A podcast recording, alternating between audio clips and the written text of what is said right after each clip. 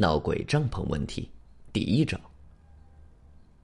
一九三五年九月的一个微凉晴朗的下午，山姆·霍桑医生和他的护士玛丽·贝斯特去商店买办公室家具，主要是给玛丽的书桌旁边添置一个新橱柜，用来摆放日常用品。刚刚逝去的夏天，他们两人过得都不赖。因为大萧条的影响，未支付的账单越堆越高，但山姆并不担心。最糟的日子已经过去了。一天早上，他告诉玛丽：“这儿的人都不坏，只要有钱呢，他们都会尽快付账的。”这之后不久，他发现一个白头发的老人在医院停车场闲站着，山姆和其他医生的车都停在那边。那人是谁呀？不知道，也许是他妻子在动手术，心里慌得很呢。办公室所在的一楼与圣徒纪念医院紧邻，他们常常在大厅遇见焦虑的家庭成员，等待着心爱的亲人们的治疗结果。不知道，玛丽呢喃道：“我总觉得他看上去不像。哎，他瞧着咱们这边呢。”两人买好一个未加工的橱柜。从主街的商店出来的时候，他又看到了那个老人。我可以自己上色。两人来到车旁，玛丽小声说道：“那个老人又来了，他是来找你的。”白发老人走近后，他们才发现他并不像远看时那么苍老，不过他的皮肤确实是饱经风霜。您是山姆·霍桑医生吗？他站在路旁问道。啊，我就是，山姆笑着说：“不知您有何贵干？不知道可否占用您一点时间？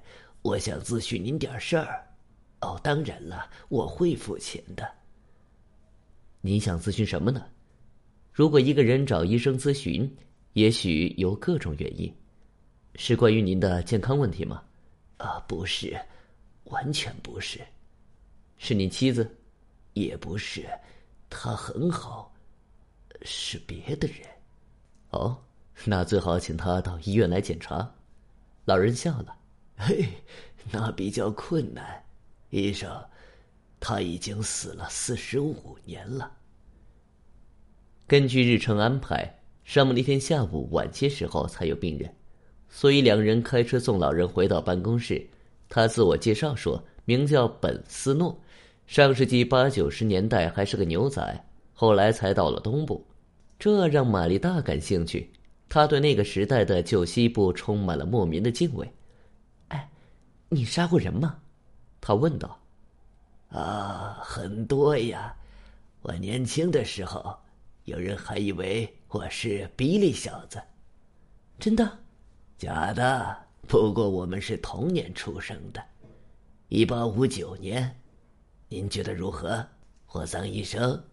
像我这样一个七十六岁的老家伙，看不出来吧？您看上去健康极了。您现在住在北山镇吗？不，我住在弗吉尼亚州的里奇蒙德。旧西部在世界之交渐渐褪去光环，我流浪到了东部，主要是密西西比河沿岸的城市。一九零一年，我去了布法罗；一九零三年，我已经到了基地霍克村，正赶上莱特兄弟上天。那之后不久，我就结了婚，在里奇蒙德安顿下来，已经三十年了。山姆有预感，这个老人会滔滔不绝的讲述很久以前的冒险旅程。在记忆的万花筒里，这些往事有的变了形。呃，您找我想咨询的是？他问道。呃，我在里奇蒙德听说了你的事儿，他们说你很擅长解决不可能犯罪。我上礼拜就跟我老婆说，我要坐火车去新英格兰找山姆霍桑医生。跟他聊聊苏族时期的那件事，看他是怎么想的，所以我就来了。啊，我帮本地的蓝色警长破过不少案子，他是我的朋友。山姆承认，但说到四十五年前的旧事，我心里就没底了。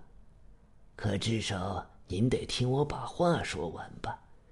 只要听我说，可以吗？我会付钱的，就把我当你的病人好了。哈，不必客气，斯诺先生，说说您的故事吧。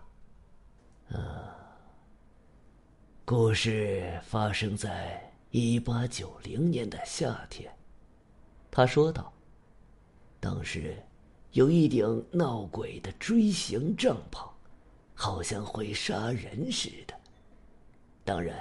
并不是所有的印第安人都住帐篷，住帐篷的主要是平原上的部落，比如苏族印第安人。其实“锥形帐篷”这个词儿就是达科塔语，苏族人也喜欢称自己为达科塔。总而言之，那个夏天，我骑马向